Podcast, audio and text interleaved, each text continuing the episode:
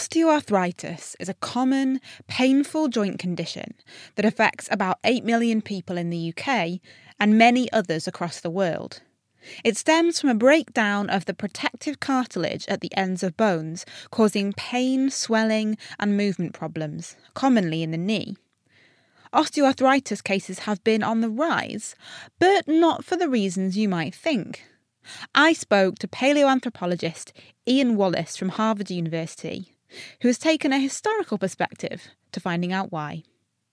There probably was never a time in human evolutionary history where knee osteoarthritis did not exist. In fact, that is really sort of where this study originated.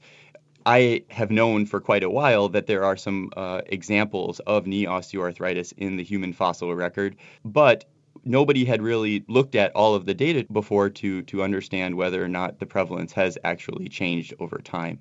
Tell us about what you did in this study because x-rays only became a diagnostic tool uh, for rheumatologists beginning in about the 1950s in order to address the question of how the prevalence of knee osteoarthritis has changed over long stretches of time, we had to use a different um, type of data. And the most obvious thing to do was to look at skeletons from three different time periods a mm-hmm. prehistoric time period, which included primarily Native American hunter gatherers and early farmers and then an early industrial sample, which included people who lived during the 1800s, and uh, a modern post industrial sample, and this includes people that died from between the 1980s and up until a couple of years ago. The diagnostic tool that we used in this study was a polish that develops on the ends of bones called eburnation. So when two bones rub against each other, this polish or eburnation develops. When we see this polish, we know that the cartilage has been completely uh, worn away. So it's a very clear telltale sign of knee osteoarthritis. Much to my surprise, knee osteoarthritis prevalence has doubled, in fact, within just the last uh, half century, it seems.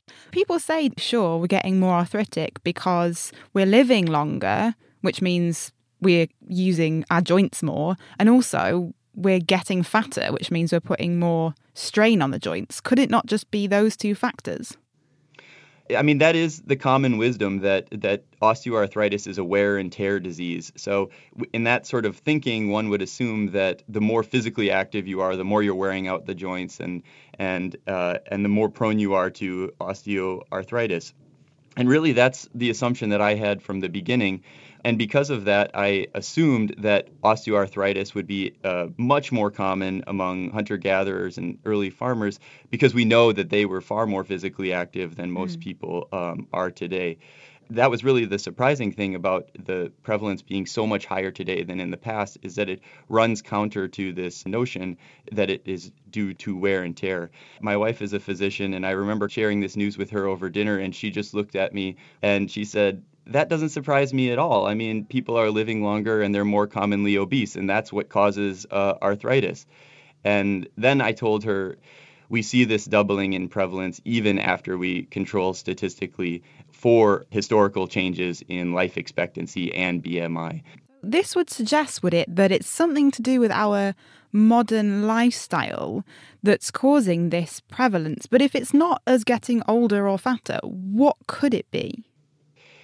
When we think about what has changed since the mid 20th century, two conspicuous candidates that come to mind are declines in physical activity. We know that over the past 50 years, average physical activity levels have been declining.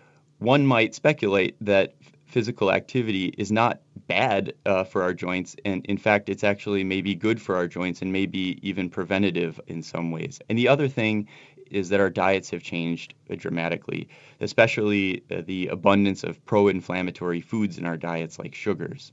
We know that inflammation can make our joints more prone to deterioration, and maybe those dietary shifts are having an effect. We have to be a bit careful here, don't we? Because this sort of study can't really look at causation so much. So we're talking about things that may be correlated, really. Right. There is a lot of research that remains to be done, and the hypothesis that physical inactivity is what is responsible for this is probably overly simplistic. There are probably many factors that are responsible for this. the real take home point uh, from this study is that the disease is not an inevitable consequence of aging and that it is preventable. And we really do need uh, to know more about what causes it in order to understand how we can prevent it. Interesting to think how much our lifestyles have changed compared to our biology, isn't it? I was speaking to Ian Wallace from Harvard University, and the research is published in PNAS.